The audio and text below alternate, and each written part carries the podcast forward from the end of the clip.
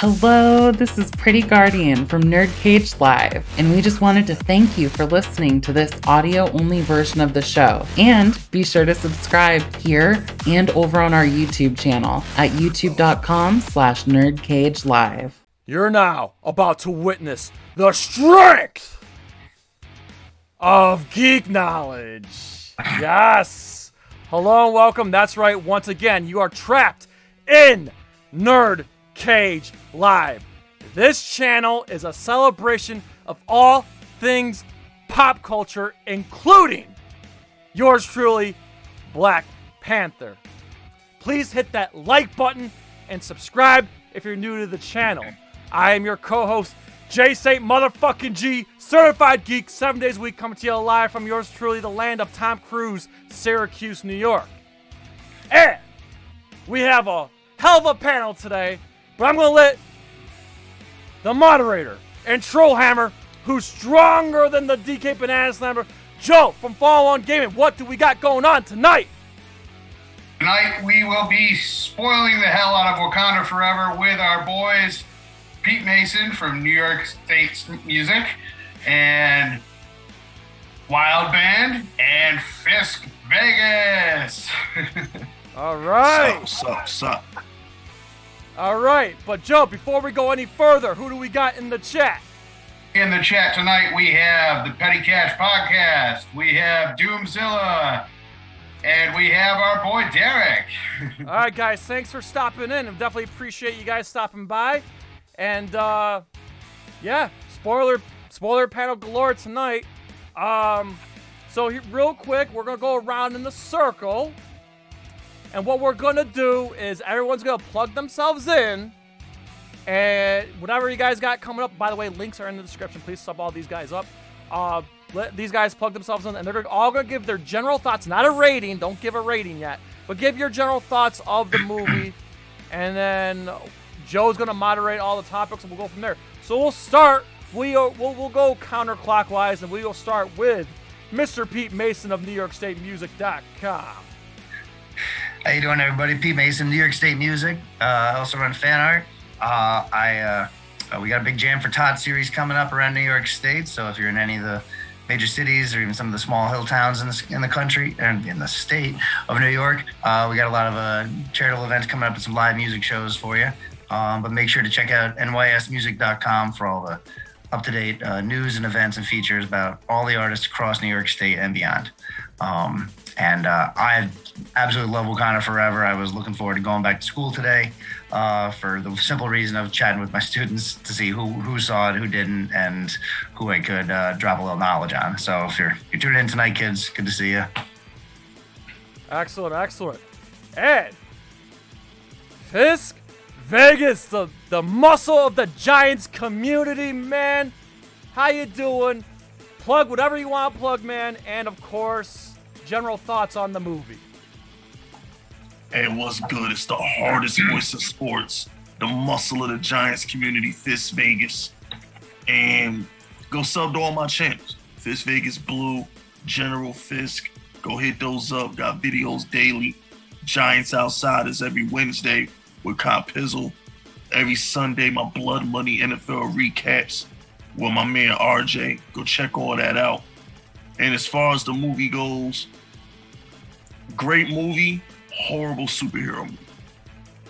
All Great right. film. It's a great film. But as far as superhero movies go, it's, it's deplorable, terrible, and Oh, bad boy. for the culture too. But go ahead. And it's the wild man from the land of the sand, Wild Ben. Love to hear your thoughts, and of course, plug yourself in. I know you have a new podcast as well. Yeah, so uh, you find me uh, my usual spot, Wild Band. Uh, I still appear on the Monstrosities channel every once in a while. Um, but now, it's been a while since I've been on here, but now I have a podcast. Me and my three friends, uh, we have a podcast called Petty Cash Podcast. If you are a Ghostbusters fan, you may recognize that title. Uh, we're, we're now like 20 plus episodes strong. We're still currently only on YouTube, but we're working on getting approved for Spotify and Apple Podcasts. Um, for the movie, I can say I really like this. I'd say it's just as good, if not slightly better, than the first movie. Oh wow. And I pers- like the acting is probably one of the strongest things in this movie. All right, all right, we'll take it.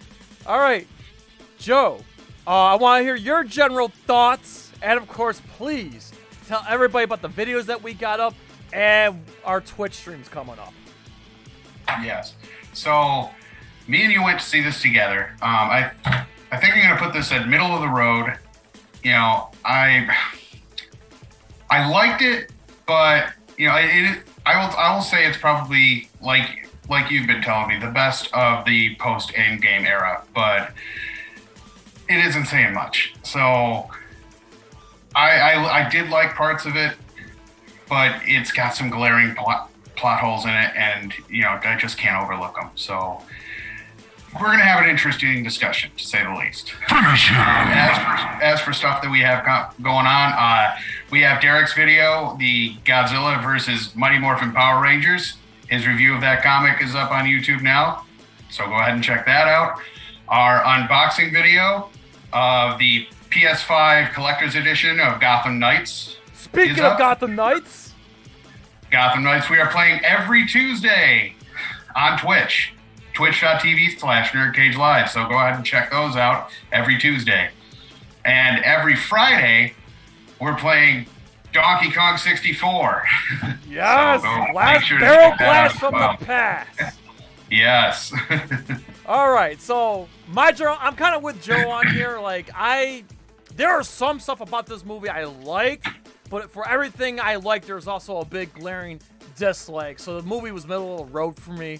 Um, not the best from Marvel, but I think it's far from the worst. Best post Endgame movie. I'm not counting Spider-Man because that's Sony. If we're gonna count Spider-Man, then we're gonna throw Mo- Morbius in there too. But I think post Endgame, this is the best MCU movie, and like I said, there's some things to like about it.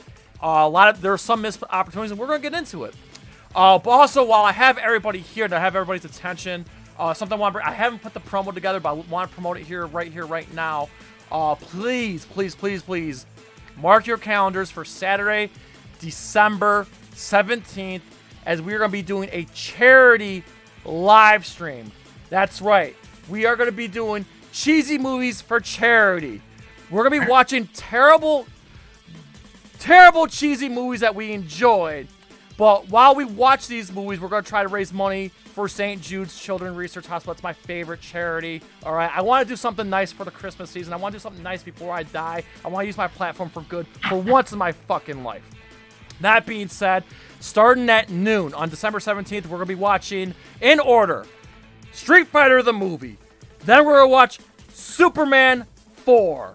Then we're to watch Godzilla's Revenge. Then we're to watch, God Help Me, Mortal Kombat Annihilation. And then we're to end the night on the highest note possible as we watch Batman and Robin. So please, if you're able to donate, even if it's just a dollar, by all means, please. We're gonna try to re- raise at least five hundred dollars, but I believe, because I believe in Nerd Cage Nation, I believe we can raise more than five hundred dollars. But we're gonna aim for five hundred dollars minimum. So mm-hmm. please mark your calendars again. Saturday, December seventeenth, starting at noon Eastern Standard Time. Marathon of cheesy movies watch party. Join in on the fun. Donate if you can. Pretty please and thank you. That being said, gentlemen. Joe, kick this shit off, man. What are we gonna start with? Let's just start with the opening scene. All right, guys, just let your nuts hang. We don't we don't have to go in order anymore.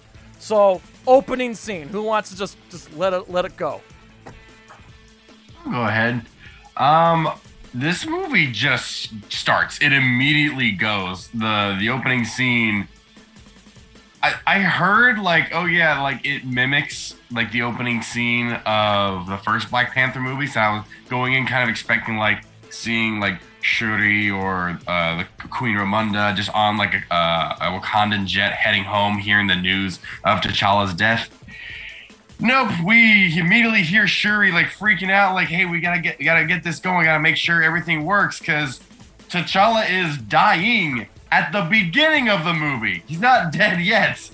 So the fact that we got to hear, like, hear him die at the beginning of the movie was a little shocking. I, I, expected to see the funeral near the beginning of the movie, but I didn't expect to hear him die in the movie, even though we don't hear or see him die. But still, like, oh yeah, the, your brother's with the ancestors now. Like, oh, okay. Yeah. Yeah, that was uh quite a shock because I thought it was just gonna open with the funeral. The fact that it just they had that scene. I mean, I, I'll give it that. That's like one of the po- I, I should say positive because it's such a dreary scene, but it it's an emotional scene and it really like Yeah. set the tone for the whole movie and like and, and and it was touching. It was. It was. I mean, I don't know what uh Pete Fisk, if you guys want to chime in on you know the opening scene here.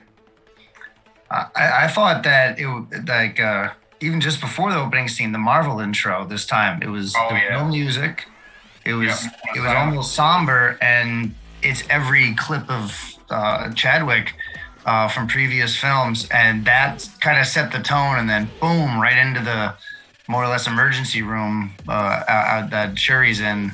Uh, working on a cure for him, and then she can't be with him, and that lingers until that final final scene just before the credits and you know she she doesn't get the closure because she wasn't there with him thought that was pretty powerful um, and then we, we, we saw in the trailer the uh, you know the funeral scene um, and they uh, they brought together something that's found that uh, you know it hinted at uh, Haiti being a location later on because um, it was you know very somber dealing with the death and then they had a second line which you find in New Orleans, and all the Creole culture that comes from New Orleans uh, can be found in Haiti.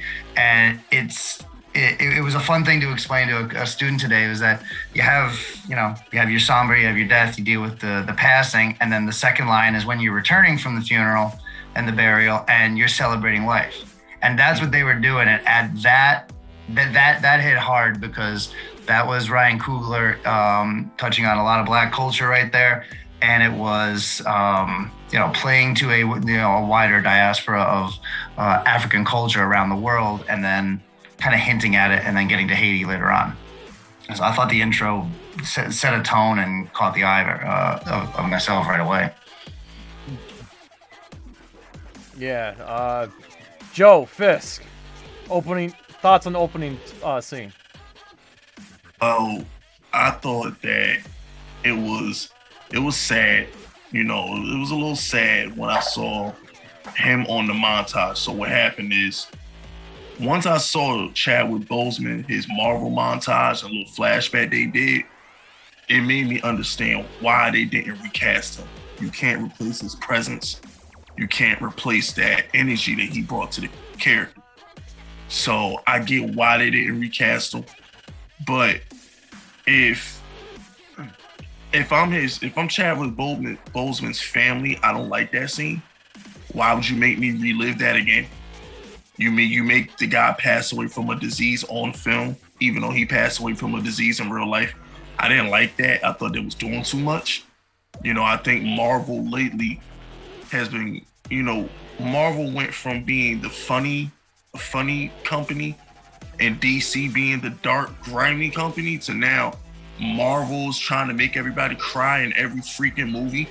We had that that that junk in Spider-Man Homecoming, and now we got this. Okay, uh, enough Marvel. We don't need to cry. That's why Thor: Love and Thunder was. I liked it. Bring the jokes back. Like this whole emotional stuff. Everything got to be so heavy lately. Like, relax. All right, lead at the DC. You feel me? That's not why I fell in love with Marvel. So I, I didn't like it. They didn't have to kill the guy on screen to open the movie. And then what kills me the most is you kill the guy on screen to open the movie. And then it's like it doesn't happen. They just jump straight into Namor. They jump straight into the movie. It's as if it was a writing. And you know, y- y'all are all familiar with films and how they're structured and how they're written Yeah, you can tell that that was just written into the movie. That's not they they continue with the original script right after that scene. actually, I'm glad you brought that up because one thing I want to point out, maybe a lot of people don't know this. Uh, by all means, watch my uh, watch the Joe Blow celebrity interview with Nate Moore, the the producer. Uh, I edit that, shameless plug. But one of the glaring things, and you could tell, and this is why I think the movie had odd pacing, is there were two scripts written for the movie. One before Chadwick Boseman died, and one after. Then Disney, the mighty Disney and Kevin Feige came in and said, you know what? I want to take both of these scripts and mesh them together and make it into one single movie, the best you can. And Fisk, since you just alluded to that, I'm wondering that you know that was like one of the things that I almost felt like that was that that maybe you're right, maybe that was kind of like forced in there. And another thing I, I kind of disagree with. I understand we go to Marvel for the jokes and shit, but that's just it. Like I'm tired of all the Marvel jokes. I'm hmm. tired of like the Marvel formula. So it gets really like I don't know.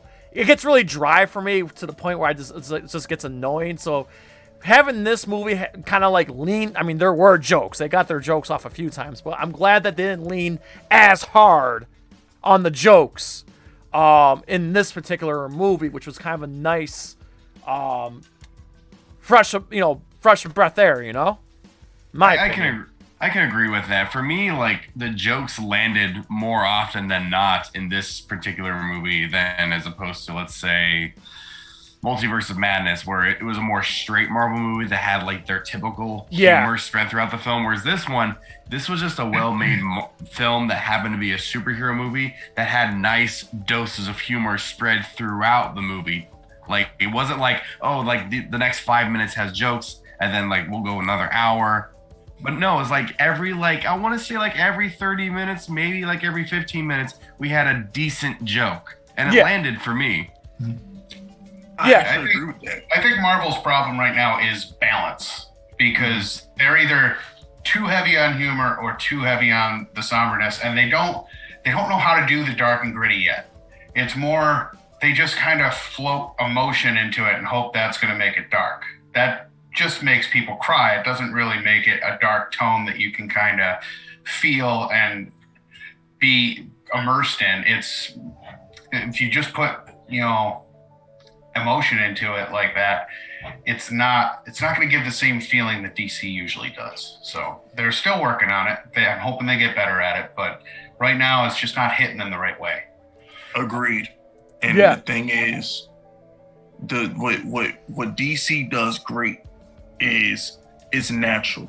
They're they're not forcing it. It's the tone is the, the Dark Knight tone resonated through Man of Steel. It resonated through Batman vs Superman. It- what Marvel has to understand is the reason why DC does dark so good is because it's based in reality.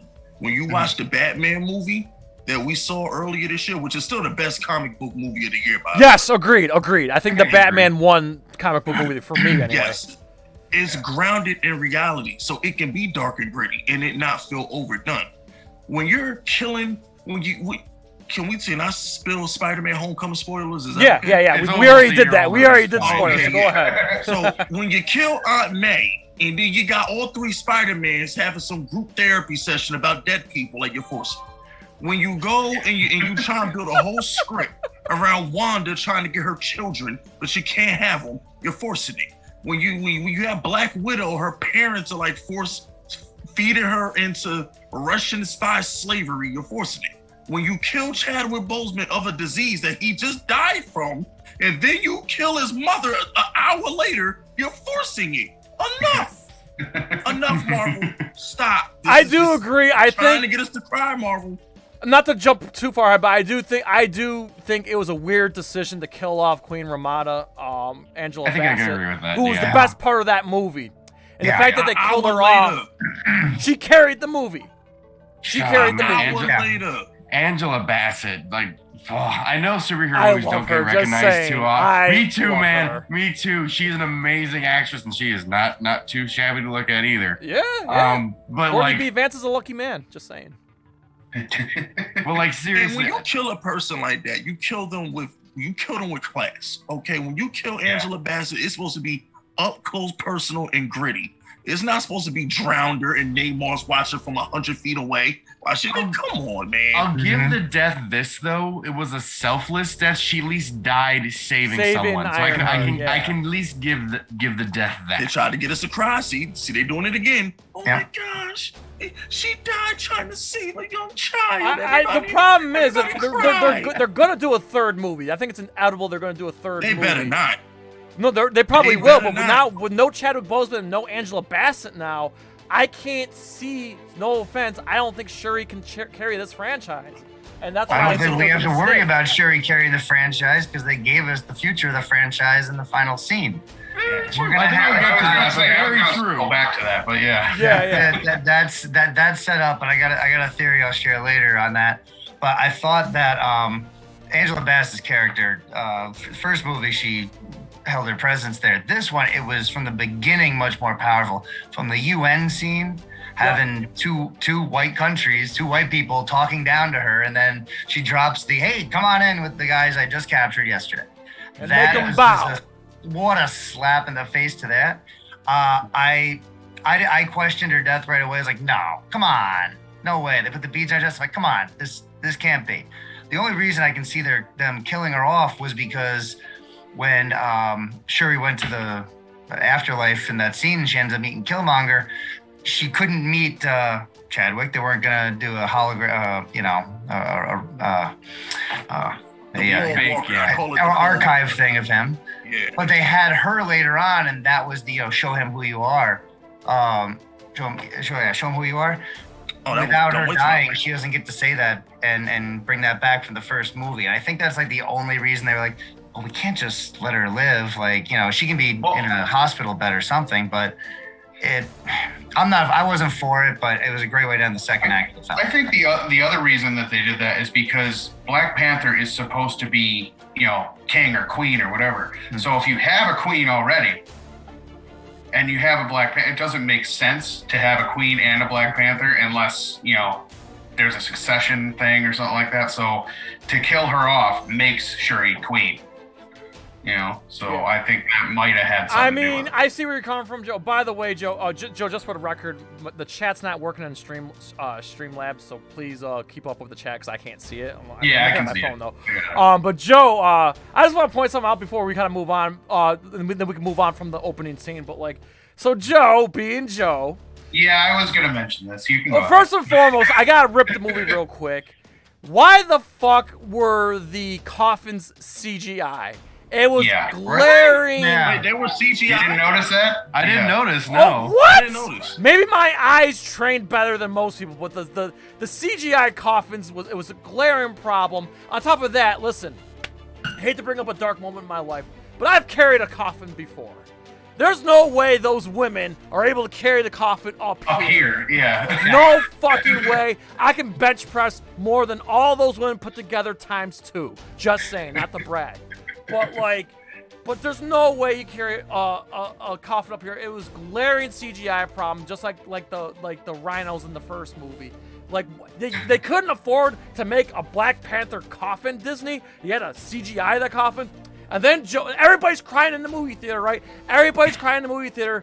Joe being Joe, go ahead, Tom, about our uh, Twitch moment. All right, so in there's in our Twitch moments, every time something monumental happens, we you know go like this and say Jesus, right?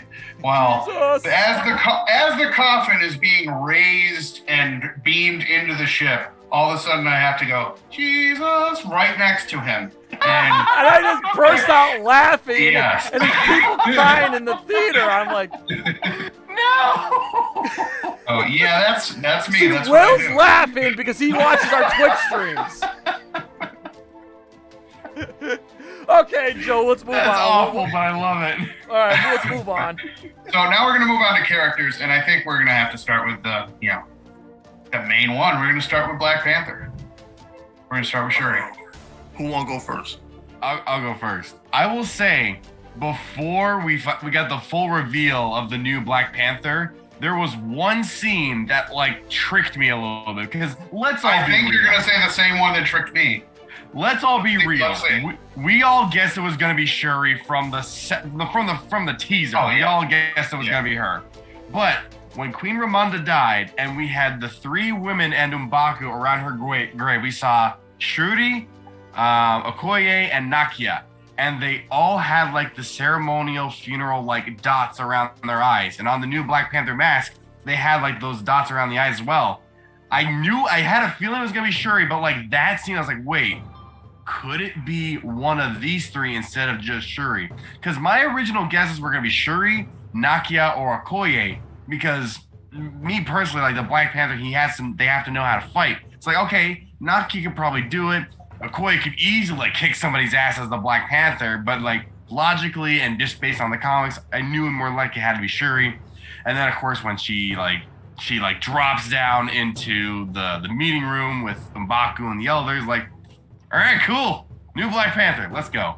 It's So- weird. I was I was confused by a different scene. I was confused by the scene where she's underwater and then her suit materializes and she's got you know the the glass over it so she can ble- breathe and stuff. But as it's materializing, I thought it was going to be a Black Panther suit, and I was like, Nakia's Black Panther, and then it ah. and then it stops and it has that windshield on her face or whatever. And I was like, oh, okay, no, it's not. Gotcha. Okay.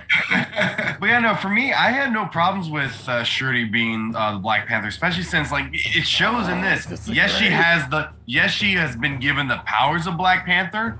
That doesn't mean she knows how to fight. She, That was another thing. Like, she does. She's a, she's a gadget girl. She's she's like I she's like an James Bond's. Q. She can't and fight. she she at least incorporated her gadgetry into her new Black Panther suit, and that did help her in the fight. But again, she's not a she does she's not a fighter. She's not a warrior. She barely held her own against Namor.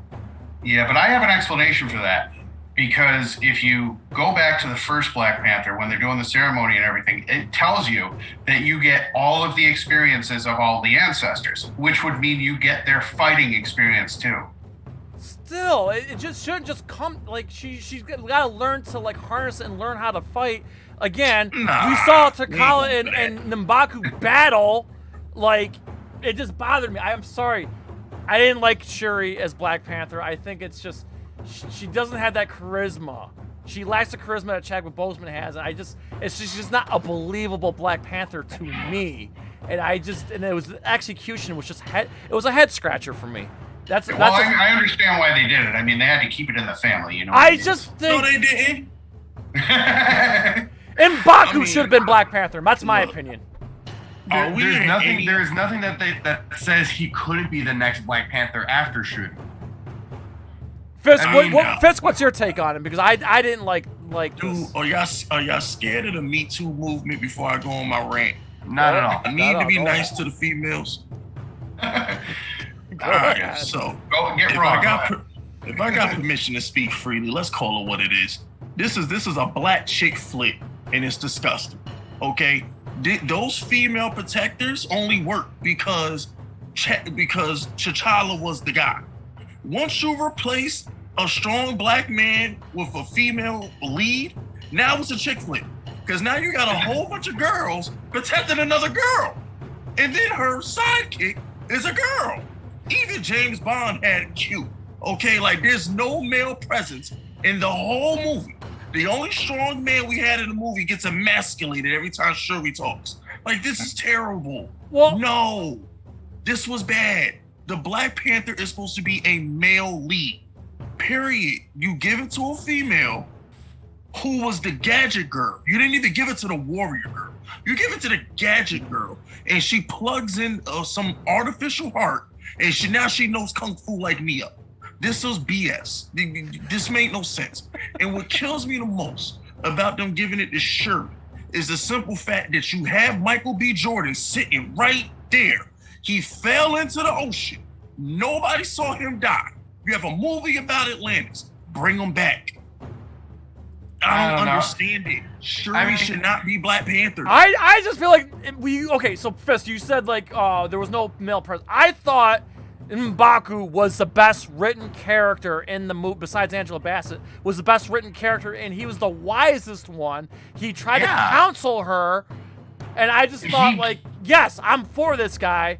And I, I'm kind from of bummed. Like, I felt like I feel like he should have been Black Panther because he al- he almost beat T'Challa in the first movie, and I just think he's got a he's got a big presence to him, and I don't feel like Shuri has that presence. No, I because I thought this as well. Like both when, uh, mainly when she had the helmet off, but like looking at Shuri in the Black Panther suit, it was horrible. she not that it was horrible. She is really skinny. Like she put on a tiny bit Yeah, of muscle for the role, but she is really skinny. yeah. and we see her It's stand next to all these other characters, and she's yeah, you're right, she's tiny, you know. You mean to tell me the girl who couldn't help out on the bridge when they got attacked, an hour and a half later in the movie is taking down Namor. She couldn't rock with the henchmen on the bridge, but because she creates some artificial heart, she's she's Black Panther. Now here's another thing too. How do you create an artificial heart an hour and a half after Chadwick Boseman died? So now you get smart. Now you get an epiphany. So you couldn't save your brother, but now you found a way to recreate the heart an hour and a half later. Well, it's a year and an hour and a half to- later. To the- to that point- you gotta give her that. Yeah, to that point, because uh, Killmonger burned all the heart-shaped plants in the last one, they they had trouble recreating it as we saw in the beginning of the movie. But because that because of the Talokan bracelet that had the the, the similar vibranium plant that gave Yeah. Namor his his people's powers, they were able to replicate a similar uh, purple uh, heart plant from that because they had similar property. So I'll give her that. She was able to do it because she found the, the correct material later. But But Will, even that stupid, Will. You mean to tell me I'm gonna give you some random person I've never met the bracelet of my mother from 500 years ago? I will say I, I will agree Yeah. with that. Like like the second he gave her that bracelet, like how is that gonna come back? I know that's gonna come back. How is it gonna come back? Hey, we were just fighting 20 minutes ago, and I kidnapped you here, but this is important to me. Let me have you t- take this. And it was like, you yeah, Will, you're right. It, it was like, where is this coming up? And right later on, it's, it fits in perfectly, but st- imperfectly because you, you had to force that into the conversation. And then like, and I'm just tired of Marvel doing this. Like they they're forcing. And listen, I'm not I'm not against female leads. I'm not against that.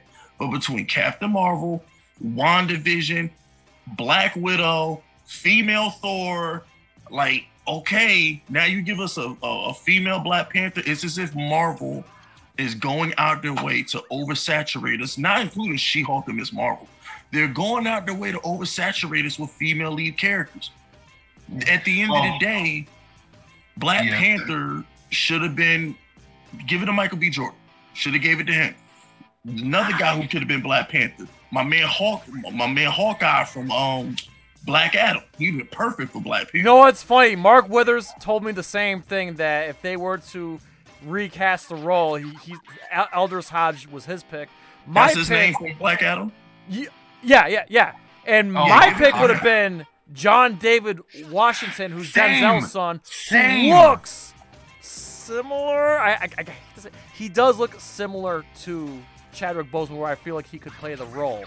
Um, but yeah, I mean, Fisk definitely. I definitely appreciate your uh, strong opinion, and and again, I understand your sentiments. But uh, Pete, I want to get your take before we move on. Pete, what is your take on on Shuri? Because I we I know you didn't really get to say your overall thoughts. I, I thought Shuri uh, had to play the, you know, fr- from the beginning, uh, missing her brother's death when she was told, hey, you need to be with your brother. I thought I saw that as just foreshadowing for, you know, something that's going to carry over her throughout the whole film. Uh, she was, you know, angry, uh, and there were there's a few Marvel films that, that that reflects on, and she just, you know, kept the anger up, and then she sympathizes to, sympathizes, empathizes with Namor when she gets down there and then comes back and she has to have a little struggle and that doesn't end until Killmonger's there. So her character I thought was framed by every everybody around her and every scene she was put into. Um, I, I imagine you know I don't know who else they could have made. Okay, we are we just had this discussion who else could be Black Panther, but you got to keep it in the family in this case, and they'll continue to do that for the next movie. And I can see her potentially not wanting to give up the mantle of Black Panther, or we have two at once, and then this young 12, 13 year old uh, Prince T'Challa has to return, you know, returns to Wakanda, and you might see a struggle between no, I'm the Black Panther, but you'll get it when it, when it's your turn. Um, and I don't know if that's reflected in the comics, but I, I, I thought she was angry and grew, and it was that final scene in her mother's voice just saying, "Remember who we are," and then she doesn't kill him. Um, I thought grounding uh, Namor in that one scene, cutting off the wings, that was the I that was that where was- things shifted. I 'Cause thought that's that the one thing you couldn't cool. compete with was his flight. Like he could just take off, and then she fixed that. Um, so I thought there was some growth, but I thought it was a little forced on some things. Hey Pete, can I ask you a question? Sure. do you think that? Do you think if they do Black Panther three, do you think it's, it's a time skip, or do you think we get T'Challa from another world, and they replace Shuri with another universe's um T'Challa? I think that uh, I saw somewhere that this this would be set in 2025. Um, so I imagine that we get a five year gap between now and that, and maybe it's even a couple years ahead. Um, so I think I'm looking at Prince T'Challa as being 12, 13 years old in the new one, and make him a teenager, maybe the same kid, and that would be uh, th- that would be an ideal jump ahead, and that can give you. Um, I don't know if that lines up with Young Avengers, but he could be one of those. And then you've got possibly three more Black Panther films with a brand new T'Challa um, going into the 30s. I, I think that also all depends on what they do in Secret Wars because we know Secret Wars will more than likely, not will be, but more than likely will be a multiversal giant mega fight. So if they decide to bring in another universe as T'Challa, then maybe they'll go that route, or maybe they won't. which is possible. We don't know. I mean, we'll, we'll find out in three years. Or Yeah. imagine, imagine this. Imagine a noble version of Michael B. Jordan's character. Ma- Maybe, Yeah. maybe a noble version of Killmonger, where in on another Earth he's a good leader and a wow, good guy. That works too. Could go for that. wow. That's Yeah, I don't know how, how far they're going to stretch the multiverse theory, um, because it seems to be breaking down everywhere. but uh, but if they do take it there, we'll, we'll see. But I, I, I imagine? agree. Yeah, and I mean, I mean, I, I think I agree with Pete though. I think it's I think it's going to be a time skip, and I think it's going to be Prince T'Challa. But the only difference in my prediction is that I think she's going to remember her mother saying, uh, "Remember who we are" or whatever. But she's always been T'Challa's support. Like that's who she is. And not only that, but she, I think she's going to realize, you know, Black Panther isn't me, and she's probably going to willingly hand it over to Prince T'Challa, I believe. That's Well, right. The only thing this movie was missing is I needed Killmonger versus Namor.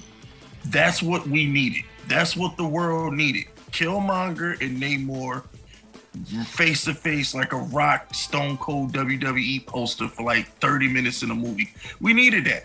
I needed dialogue between Namor and Killmonger. And Killmonger saying, you, you you come out the water again, I'm gonna clip your wings. That's what we needed. Not this whole going back and forth with Angela Bassett. Like it, it wasn't believable. I You could write that to into write that, write that into What If season two. Yeah, Yeah. I needed to see that. I would have loved to see Namor come out the water in the middle of a, of a Killmonger yoga session or something, and I'd have loved to see him talk that crap to Killmonger. That's what we needed. We needed the. I don't want to sound so anti girl right now, but we needed male machismo. We needed a whole lot of. We just needed some some some spunk in the movie. Okay, we needed mojo. All right, we needed a whole lot of testosterone in that movie. Namor was missing a male to go at. I'm sorry. Namor was so gangster, so thorough, and so just everything I wanted out of a bad guy. But it's like, okay, so in Thor, we got Gorr the God Butcher, who they just ruined because he should have been the most diabolical villain ever, but they just ruined that. So you got the great hero in Thor, and then they ruined Gorr the God Butcher. And then in Black Panther, they fix the villain, and then they don't give us a good hero. I'm like Marvel, like y'all slipping. You, you, you're slipping at this point. Like I, I'm, I'm so mad at Marvel. You know what I kind of want to see now that I think about it, because Namor is like Aztec, right? Like I am. Yeah. Yeah, hundreds of years old. yeah. How about Namor versus Moon Knight? Ooh. I'd like to see that. I that's actually all- love. that would be The, I'm. I'm half Mexican, so I, I low key like I love Namor. You so- are? Yes, he is. Yes. He's got the enchiladas to prove it.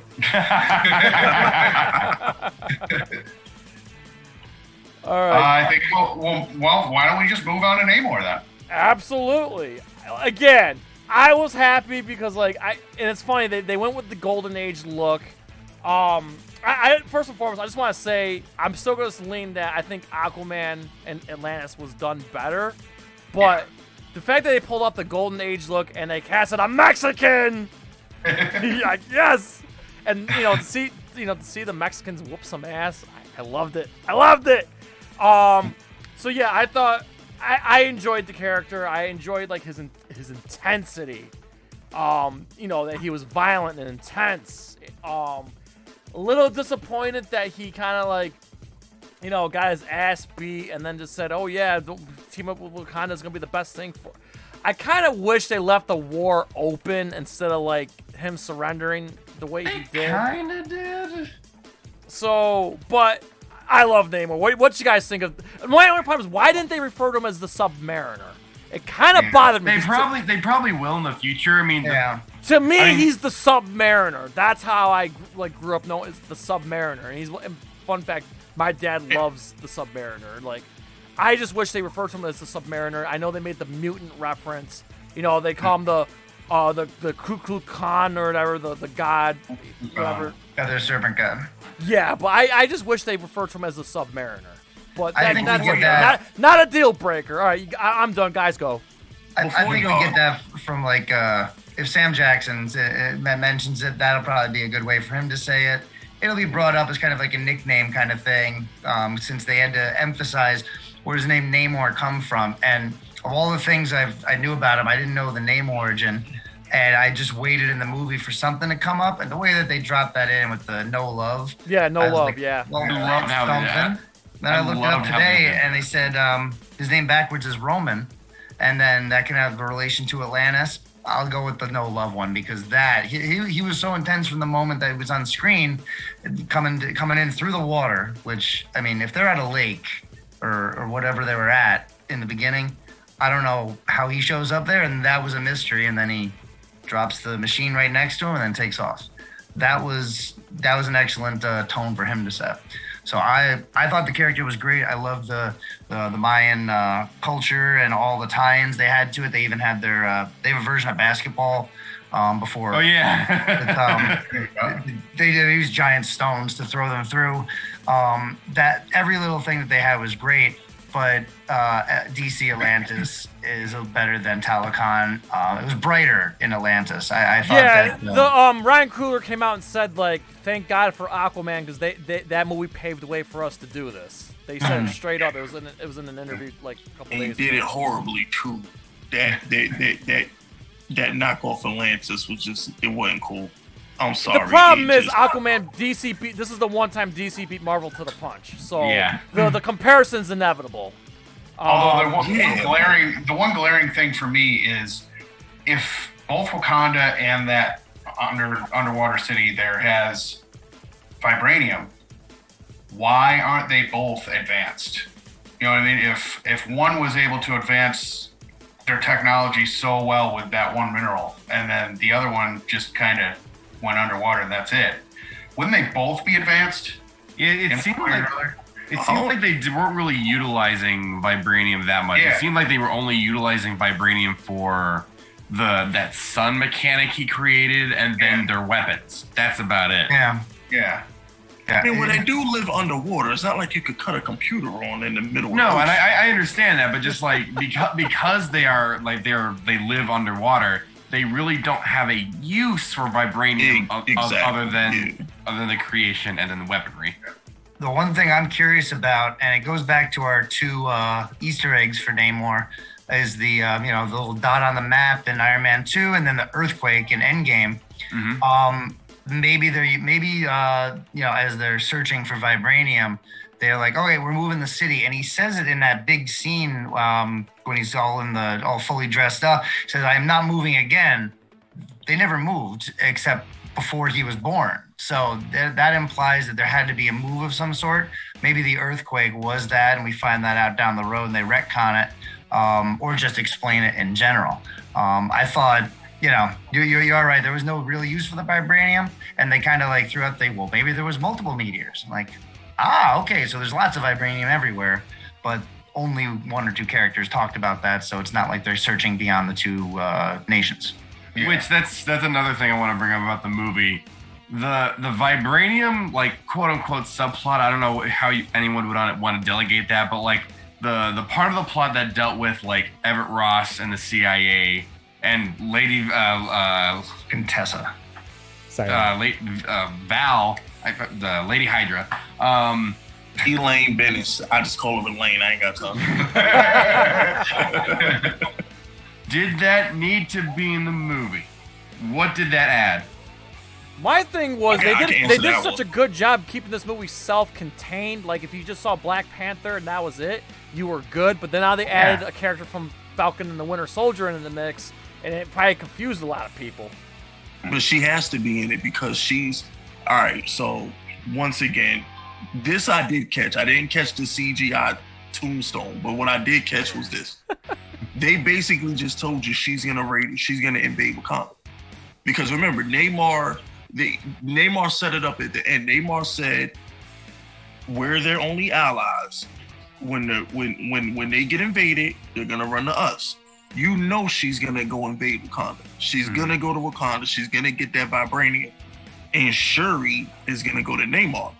I don't know what movie is gonna be in. I don't know what TV show or whatever is gonna be Possibly in. the but- Thunderbolts. Mm. Yeah, that makes the most sense. That makes the most sense. She takes her, she takes her knockoff Suicide Squad into Wakanda and tries to get the tries to get the um vibranium. But with Shuri, and this is and this and this goes back to leadership and what I get annoyed with with the way they're handling Wakanda right now. You they have Angela Bassett set the tone. She made a good example of those enemies when they try to sneak in and get the vibranium and whatnot. My only problem is once as the movie progressed, it's as if like as the movie progressed, it's it's it's just as if they they forgot that happened. Because when Namor makes that proposal to her, she was so quick to take the earthling side. She was so quick to take their side. Like they didn't just try to steal from them an hour going to the moon. And so my whole thing was I would have liked to see from Namor's character, I would have liked to see him play more on the Shuri's her insecurities because they did just try to invade you. And Namor was like, yo, we could take them out. You can have the land, I can have the ocean, we can live peacefully. And I feel like that they should have played more on that. That that's Captain America versus Iron Man right there. Two people want the same thing, but they go about it different ways. They should have the- movie should have really been the battle of it, it- like like like like um Daredevil. Remember when Daredevil versus Punisher? Two people want the same thing, but they go about it differently, and Yeah. they fight each other because of that. That could have been the movie. It didn't need all the extra stuff. You didn't even have to give us a Black Panther. You could have just gave us Wakanda versus Atlantis and them battling over ideology, and that would have been a better movie rather than giving Shuri the Black Panther mantle. It could have just been Namor, Namor just being a beast the whole movie, and that could have been a movie. Honest to God, they- I just want to read the the original script that Ryan Coogler came up with before, you know, The Chadwick passing, passed yeah. away. Because, like I said, they Because I fused think two that's what they scripts. was together. I'm dying to know what they had intent, like what the intention was. I wonder if the original script did have Namor in it because I feel like, like oh we heard like we've heard for like a, the, the least the past year and a half like oh Namor is gonna be the main villain in Black Panther. and we 2. also heard the Doctor Doom rumor, which was bullshit. Hmm. That- Well, There was I a hint of that. That was true. I actually think that was true, but I think they took it out because um they're saving that because uh, did they even announce the cast yet? No, they haven't No. announced the cast at all for Fantastic Yeah, I Four. think that's why they took it out. Or I think they're gonna wait for that. The- like I, there's been there's been rumors floating around, but there had but they but they were supposed to show up at D23 and it never happened. Mhm. Uh, and not to mention there's been a revolving door of directors for for for Fantastic Four, which No, they have a director now. yeah, but for now, but there's they're on like their third director, you know, like Are they? yeah, there's been there's been like two. Uh, they had they had John Watts, and then they, that was then it. they had the Now- Spider-Man guy, like they Yeah. like they've been yeah, so They've only had two directors, John Watts, the original, but he dropped out, and then now we have Matt Shankman. There's only been two directors tied to this movie. Yeah, I, I think we get it by the end of the year because it's supposed to come out in 2024. Well, this, this was right? the last Phase Four movie. This was the end of Wakanda Forever. Is the last. This Yeah. is the last phase. and Quantumania is supposed to kick off Phase Five. mm-hmm, which I am excited for. Ah, I hate the. But I actually movies. think that's when we get Doctor Doom. I think because um, if they, they do invade Wakanda and the Thunderbolts, because we know they're gonna invade Wakanda because they set it up in this movie. I think that's when we get Doctor Doom. I think Doctor Doom comes once Wakanda is I don't want to say weekend, but when they're vulnerable. I think that's when Doctor Doom comes in and he steals his vibranium while everybody else is fighting. He just comes in and takes what he wants and he dips. I think they introduced him in that Thunderbolt movie. Do you want the chance to win a free brand new Xbox Series X? All you have to do is subscribe to Nerdcage Live over on youtube.com slash nerdcage live. Once we get to 1500 subscribers, we'll release a video on how you can enter. No purchase necessary. Contest is for US and Canada only. All right, Nerdcage Nation, like we're, that we're, we're gonna keep that on record. S- Few net, few, few years down the road, man, Fisk Vegas predicted the future. I'm telling you, we'll, we're gonna have to like play back. Hey, they do call me um Morpheus Fisk. You know, I've been known to I mean, oh he's my. been predicting the goddamn Giants season pretty damn good so far. Just saying. Hey, look, man. Your All right, future I'll- is my past. I've been there before. I'm going to say one more thing about Namor, and then we're going to move on to the next one. Um, the angle wings reminded me kind of of like the Lightning Thief, Percy Jackson. You know, Oh yeah. kind of reminded Yeah, the me of that. Yeah. Yeah, so I'm wondering if they got that from, you know, that type of mythology and stuff. Well, I But, think uh, they, I think Ryan Coogler said that the the wing the wing patterns were supposed to be based off hummingbirds. Like that makes sense. That works for me. No. Uh, hummingbirds are Central American based. Uh, that could come in there. And um, I- I've, I've, I've talked uh, world history for over the years, and the Mesoamerican stuff is always the, always the best. And the one thing about Mayan culture, and uh, it's not so much the culture, it's just that when the Mayans were killed off and had to spread out, the jungle recaptured all of that. Like it took until about a century ago for them to find Chichen Itza and everything down there, and there was still like so much missing. It's all covered by the jungle. They can check out laser technology. The fact that they are in the ocean and they're only taking up a small part, but very little has been explored. I thought that kind of mirrored what we're what we know about the Mayans because you can go into the jungle, but if it's not tended to, it's getting covered back up again. And um, if you ever saw the end of uh, episode four, uh, A New Hope, those uh, um, the buildings at the end where they get the awards, that's the that that's uh, in. Uh, Oh, yeah, yeah, Those are. Mayan uh, uh, temples. Um, I, I, I I did not know thought. I, I thought what they Oh did my there was God. something. Yeah, yeah. MCU and Star Wars coming together like that. Yo, is Ta- I hate to. I know this has nothing to do with sports, but is Taylor Heinicke about to beat the Eagles? I He hope so. Bomb. He just threw a bomb to Terry McLaurin. They're about to go about two All times. right, let's go, Washington. I hate to interrupt this this No, all good. Dude, like I said, but I'm you're watching looking the at- game. I'm just like, Three fifths of this stream right now are Giants fans. So you know what? oh, okay, cool, cool, cool. oh, one more thing on Namor, I wanted to ask Yeah. y'all because I know y'all are more familiar with the comic book than I am. You know, so I want to ask y'all a question. When I, from what I understand from the comic book version of Namor, isn't he supposed to be as strong as the freaking Hulk? Like, isn't he supposed to be mm-hmm. like this super? They made a comment about that too, right? Um, he threw the uh, the helicopter out of the sky. yeah. That was a little startling. And then later on, somebody said he was as strong as the Hulk, which that's something. To Which which which which which leads me to my next question. If this guy's as strong as the Hulk, are y'all telling me sure Shuri can beat the Hulk?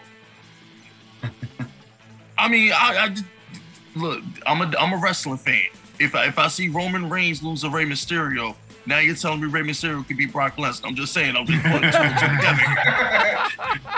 And while I'm ranting on Namor right quick, because he's like my second favorite villain right No, he's my third favorite villain behind Thanos and Killmonger. Um, I'm dead serious when I, y'all are gonna laugh when I actually this, but I'm dead serious. This guy been alive for 500 years, right? Yeah, yeah, Mm-hmm. 1500. Yeah, he was born 1500, whatever. He's the king, right? Yeah. Which means he has access to any woman he wants to. You mean to tell me he been alive for 500 years and we ain't got no baby Namors running around? You mean to tell me we ain't got no baby Namors with little feet, with little wings on their feet running around to help out their daddy in time of war? He's supposed to have a whole crew of baby Namors to go to go handle stuff. I can't be the only one who baby Namors. I can't be the only one who noticed that. Like, there's no way he's the only one. I'm, I'm the king of it of, of Talokan for 500 years, and I ain't piped down like uh, at least 150 girls a century. Nah, man, there's no way. There's no way this man don't got no kids, man. Marvel got to answer these questions. This is what this is what the people I want. didn't even think of Yo, enough. Kevin got Feige, me his name thinking. Yes, I'm asking just like that. Is Namor a virgin? No way. No way. He better not be. As a Mexican, as a half Mexican over here, he better not be. Yo, because we know he not rapping up. He's Namor. It's They have the meat vasectomies in 1500. Is Namor supposed to have a whole I mean, full of Rivers If we're gonna go the right high, well, hold on. If we're gonna go the Highlander route, immortals can't have children. Hmm. But, but. Is he immortal? well, if he's He's alive a in mutant, Highlander, well, here's the thing: immortals. Okay, in Highlander, the immortals live forever unless their head's cut off. So Mhm. like, Oh, uh, that was dark. Oh, dude, if you have this, oh, Fisk, I got. Fisk. I recommend watch the original Highlander with Christopher Lambert and Sean Connery. I'm telling you, I think you will enjoy it. And the Kurgan is one of the best villains of all time in any in, in cinema. Uh, and Okay. get this, Fisk, and then we can move on. The director of John Wick is making a new Highlander remake reboot movie, and Henry Cavill is going to be the new Highlander. Oh, by the mm. way, John Wick 4. Oh my god. Yes, I can't get enough. I can't get enough. I know, I know. I'm a I think man. I think we will definitely do a John Wick spoiler stream. Yes. John Wick 4. We I don't care what do the story is about. I just want to see John Wick murder people. I'm a simple. Yeah. I am a simple creature. I've never seen them. It do does not matter. Just give me oh, some Oh, dope wow, Ben. You have a golden opportunity. Go on HBO Max, watch all three movies. I'm you. I've seen like pieces of the first one. I just have never Golden sat down and opportunity. I'm not them. going to make fun of because they're, they're relatively new. So, but you have a golden opportunity to see some of the best action movie of the last decade. Easily, the, between that and the Expendables, are probably like the best movie of the last decade, like action movie of the decade. Mm-hmm. So, uh, check those out. They're fantastic. I, I personally think the first is the best one, but man, the third one was really good. I can't wait for the fourth. I hope they keep making those movies. But yeah, as I was saying, the John Wick director is doing a new Highlander with Henry Cavill, so that that should be cool. All right, Joe, what we got next? Now we're gonna move to my biggest upset of the entire movie, and Okay. that would be Ironheart. All right. I got some things to say. I'm gonna kick this off here. I did not like Ironheart. I'm sorry, she's no Iron Man, but I'm sorry. This is gonna sound mean, but here's what bothered me about uh, Ironheart. Okay, I be I gotta be careful how I say this, but what bothered me. I, I'm gonna tread lightly when I say this. Uh, I'm hoping everybody here at least has my back here. I found it odd that this character that they they they they, they made her so wholesome. She blows up a bunch of cops with no remorse. Kills all these innocent cops uh, that by the bridge, right? Just wipes them away. She has no remorse. Now, rewind back to to, to Captain America: Civil War when we saw uh, Wanda. Kill accidentally kill that guy with the explosion that she tried to contain. And kills that guy and she's like remorse she starts crying and she's remorseful about it. But this little 19 year old has no remorse for killing cops. But they, they they picked her as this wholesome character and she's like the new hope and the next iron man. And then on top of that i'm sorry her cost her iron man suit looked like a cheap Oh, knockoff horrible. of blue Oh, beetle gosh. it looked like a blue beetle didn't look Oh like my ironheart gosh, it was so cheesy. I'm Oh, sorry, so I did cheesy. not like this character, how she was portrayed. And then, of course, at the end of the movie, or oh, the cops gonna come after me or anything. Oh, nope, I took care of it. So this woman got away with murder.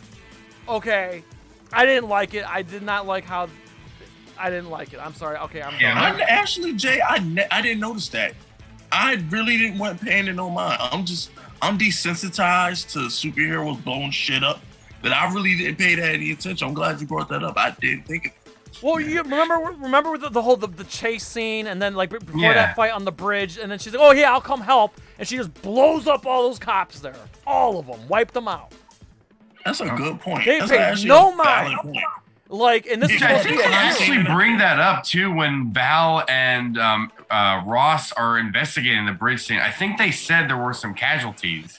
I correct me if I'm wrong, but I want to say I don't. Well, okay, I heard me- a still, background but, but she was, but she was not remorseful about it. And at the end of the movie, she's pretty much she's got a clean slate going back to. The Oh my United States. gosh, Jay, you just made me look at the whole character differently. You're right. That's some I bullshit. I don't Now like that I'm it. thinking about And it, then you're Joe, Joe's like, well, Iron Man killed people in the cave. Those were terrorists. Like, she killed cops. Like, That's what the good fuck, dude? I'm sorry, I did not like this character, and her suit was lame. All right. Yeah. See, And- oh yeah, oh yeah, that's another thing. She's flying in the beginning of the movie. She's flying through the air, and she she she crashes into the Oh, pavement. that, yeah. No injuries. Like this is so lame. And her suit was exposed at that point. yeah, she was exposed. She slams into the pavement, no injuries, no broken bones, no nothing. She goes up into the stratosphere with no oxygen, no problem. I'm sorry, I didn't like this. This was lazy on Marvel. Shame on you. Fuck Ironheart. I'm done. See, mine, mine was more. I, I was more pissed of the fact that they didn't really do the character justice to her backstory in the comics and everything, because she's supposed to be like idolizing Tony Stark and using, you know, his methods to make the suits and everything. And the suit was supposed to be smaller. It's supposed to be pink, yellow, and black, not red and blue. And it's just, it, and it was completely CGI, which took me completely out of it at least uh, the Iron Man suit was kind of believable. This was like, what the hell is this thing? And it almost reminded me. It, was, it looked like I was looking at a Power Ranger for. I thought it was For a second there. but that's. But I mean, it was Nah, that was a Blankman outfit. Y'all remember Blankman? With- yeah, like that, that, that was fresh out of Blankman. but yeah, that and the the thing that Jay brought up, and I mean, it's just there were so many things they did wrong with that character. that I just couldn't. I couldn't. I couldn't deal with it. I, th- I think if they're, I, I, I didn't know I anything really about wanted her going in, and I, and I didn't uh, even in the the first time I saw the trailer, I didn't realize that was Ironheart in there, and I had to, I was like, we'll just be surprised by this. I, I accepted that she was this genius, but they didn't have any any reference to Iron Man or Tony Stark. And I Yeah. think a small reason for that is um, if she idolizes this white guy, Tony Stark, kind of takes away from the fact that she's working on her own, coming up with all this stuff, being a genius, and it, it gives like an influence of like, oh, you're you're here because of the white guy instead of on your own merits. And uh, kind of related to that, she made a reference to something. Um, she used the phrase to be young, ge- ge- young, black, and gifted. Uh, it's a Nina Simone song. It's related to Raisin in the Sun. And if you know that play, Oh yeah, um, yeah, yeah. We read that in high school. that was Danny um, Glover. Yeah, it- it's related to that with Lorraine Hansberry. Um, that's something that uh, Chadwick Boseman used during an acceptance speech years ago. That I feel was worked in, not forced, and it really fit because she's at MIT. She is young, black, and gifted. But to to go beyond that, um, to say, oh yeah, I love Tony Stark. Well, you're young, black, and gifted, but you're looking up to the guy who's gone. I felt that there was a disconnect, and you could have introduced her in another movie in a different movie or previously to some degree and just walked in with like, oh look, look who made this machine, this 19 year old. Let's go find her, and we already know the girl. I think Who's that more was annoying? could have been solved. Yeah. I mean, personally, I think they should have rewrote the character altogether from the comics and rewrote it as you know how Tony's daughter's still there. Make her Hmm. Iron Heart. That's what I would have done. Who's Fisk, more what do you got on the Iron kid Man? I want to hear what from- you Fisk got. Who's more annoying, the kid from Black Adam or Ironheart? I haven't seen Black Adam, so I can't comment. I will defend. Listen, I will real quick. I will defend the kid from uh, Black Adam because you know what? That relationship to me was like uh, John Connor and Arnold, uh, or your uh, or short rounds in Indiana Jones. It, it- you know, the little kid, the little teenager idolizing his idol, going on adventures together. Yeah. And as as a man who was once a boy who idolized Arnold and you know these big you know action heroes like I I felt for that kid because he idolized Black Adam. and I can found the kid to be that. adorable. So I, I- I actually thought he was liked that kid. I know a lot of people didn't. I actually didn't mind the kid because, like I said, if, to me it felt like Terminator 2 or Indiana Jones and the Temple of Doom, that kind of vibe. But anyway, yeah, I, but yeah, go ahead. I'll give you. A, I'll give you a harder question, Jay. Who's more annoying? That, and I'll put it on the same same level. the Ironheart or the guy the the guy that you didn't like in there that got shot? The what? Who's that guy? The guy in Black Adam that got shot that you hoped was Oh, I couldn't die? stand that, that fat guy. Fuck that fat guy. Couldn't stand the fat guy. All So you didn't like the fat guy? I couldn't stand him. I was I was hoping he'd die and he didn't. I couldn't Oh stand my god. gosh. Sorry. I like the kid. I didn't like the funniest guy in brother. I didn't like the brother. All right. All right. Back. All right. So back to Ironheart. So Fisk. Ironheart. I'm just gonna be honest with you. I didn't care. It- it- it- that was one of those. Okay, whatever. You know, it's like okay, yeah, whatever. I just didn't care. Like enough, enough. We already got got Ms. Marvel. Okay, we got She-Hulk. Now we getting Iron Heart. Like, like can we can we bring these resources together and like bring like? eh, I'm just gonna say it. Eh, We, we, we didn't need She-Hulk. We don't need Ironheart. We need Miss Marvel. They could have just brought back the Netflix characters at this point. Y'all could have brought me back Jessica Jones. Y'all could have brought me back Luke Cage. I could have got Danny Rand back. They could have done that. You're bringing me all these characters that I don't care about. Between She-Hulk twerking and this girl's this this blank man trash can Iron Man suit. It's like you're bringing these characters in and you're not doing them justice. Nobody cares. Oh, I just that's how I felt about her. I'm like, oh, Marvel's forcing another character. Just like at the end of Thor: Love and Thunder. Now we got another another child or whatever. It's like, okay, they're forcing all these little kids into these movies now. Like, is the Young Avengers gonna be this good? I mean, what are we doing, Marvel? Once again, they're forcing characters. They keep force feeding Mhm. characters, and I don't like it. I I don't think she was necessary for the plot. And the most important thing she did was not die so Angela Bassett can die. That's the most important thing she did the whole movie. Yeah. Outside of that, she was useless. She was useless. What you, you Namor heard had what I no said use- though? She she killed all them cops. No remorse. All right. Wow, Ben. Anything Oh. on Ironheart? Because like I said, I think we we me and Fisk trashed the character. I kind of feel. Yeah. she was really useless. When when they took it to Talokan, Namor had no use for her. He he he went straight to Shuri.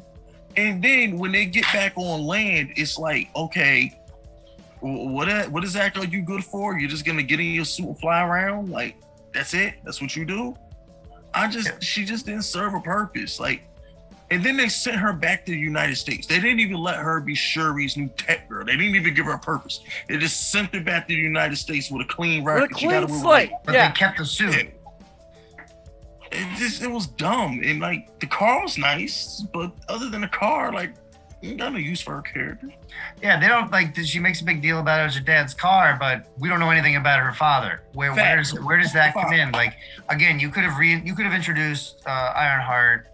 I don't know what movie, but in the last two years, you could have picked anything, slipped her in for a couple of scenes, and then she's at least established. Give her her idolizing uh, Tony Stark, and then she shows up in this movie. Oh, cool! So she gets like you know front and center. There needed to be a little bit of an establishment, and I thought it was weird um, that you know Namor immediately is like, "Bring me the scientist who made this. I'm going to kill them." I'm like, "What the hell are you going to do then? The science is already out there. It's not like it can't be Yeah. replicated.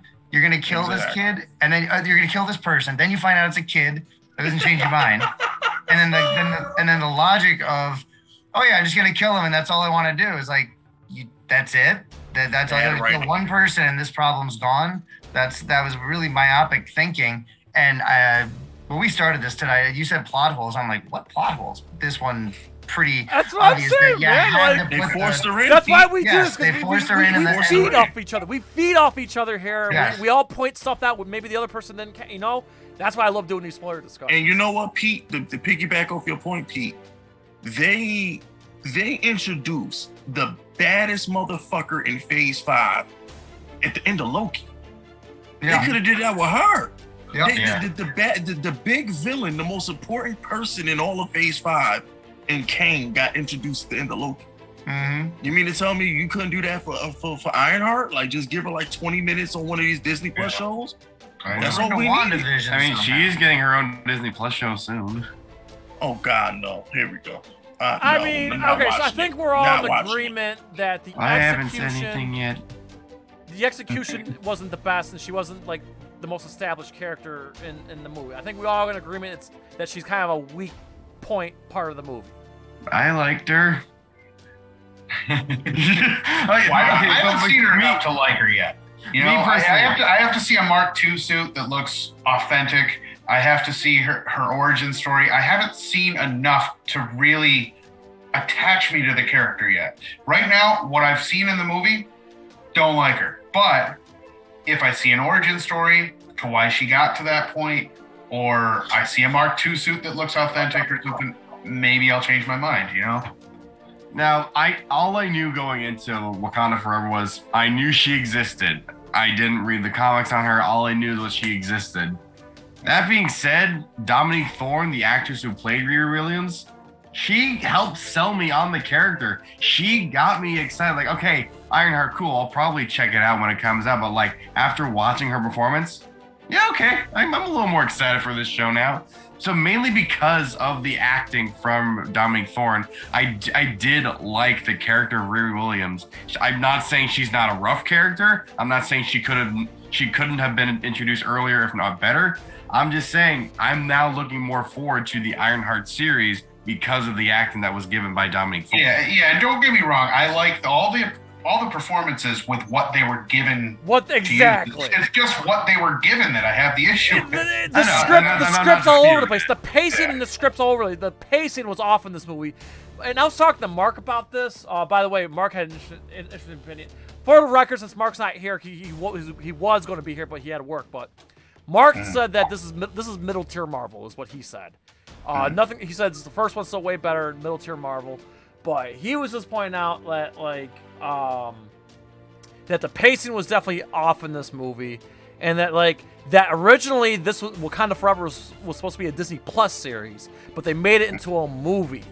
I knew they were making like they were talking about doing like a Wakanda type show, but I never really like heard much more than like, oh, they're thinking about doing it. Yeah, but at one point it was, and like I said before, this was two scripts meshed together.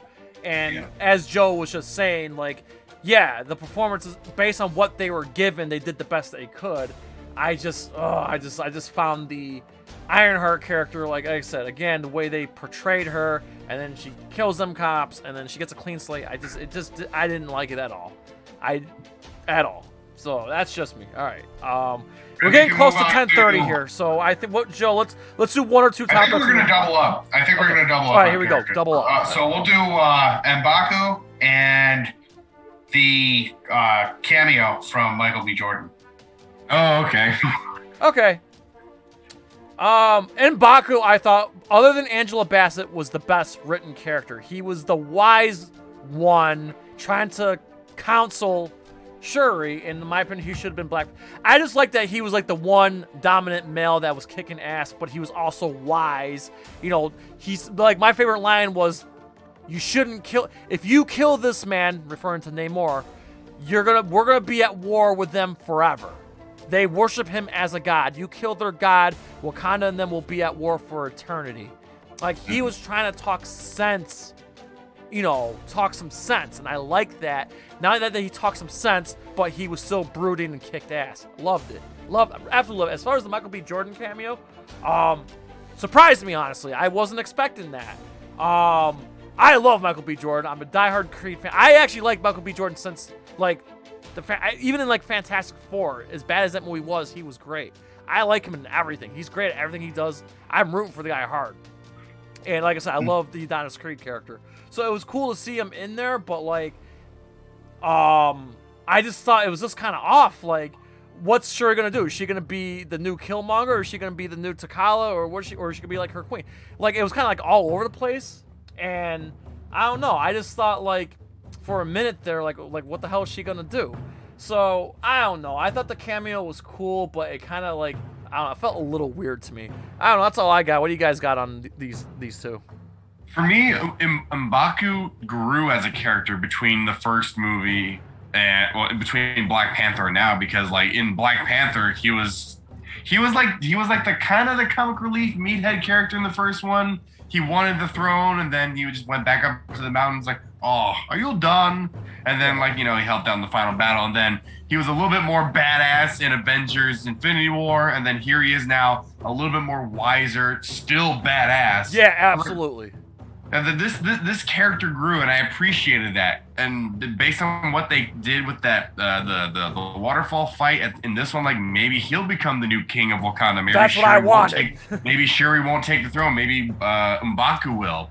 Um, and then of all the things we've been hearing about this movie for the past year and a half, like oh Namor is going to be the main villain, oh maybe Doctor Doom will be in the post credit scene. I never heard about Michael B. Jordan making an appearance in this movie. So when he showed up on screen, I was like, "Oh shit!" Well, that's remember that's Ryan Coogler's guy because of Creed and, and no, yeah, I and know, I know they're So- frequent collaborators, but still, like, like I feel like okay, Killmonger died. We'll see him in What If. Like, we probably won't see him again in live action. But the fact that we got to see him again, I was like, sweet, cool. Yeah, It was, no, I was agree. Very, I was very surprised, and I was like, I very welcome him back. It's like, oh, I did not expect to see you again. So it was a really cool moment. It really helped. It helped Shuri's story. It really helped her question her stuff like, "Am I really like you? No, I don't want to be like you." And then, of course, her mother coming in at the last minute, like, show him who you really are.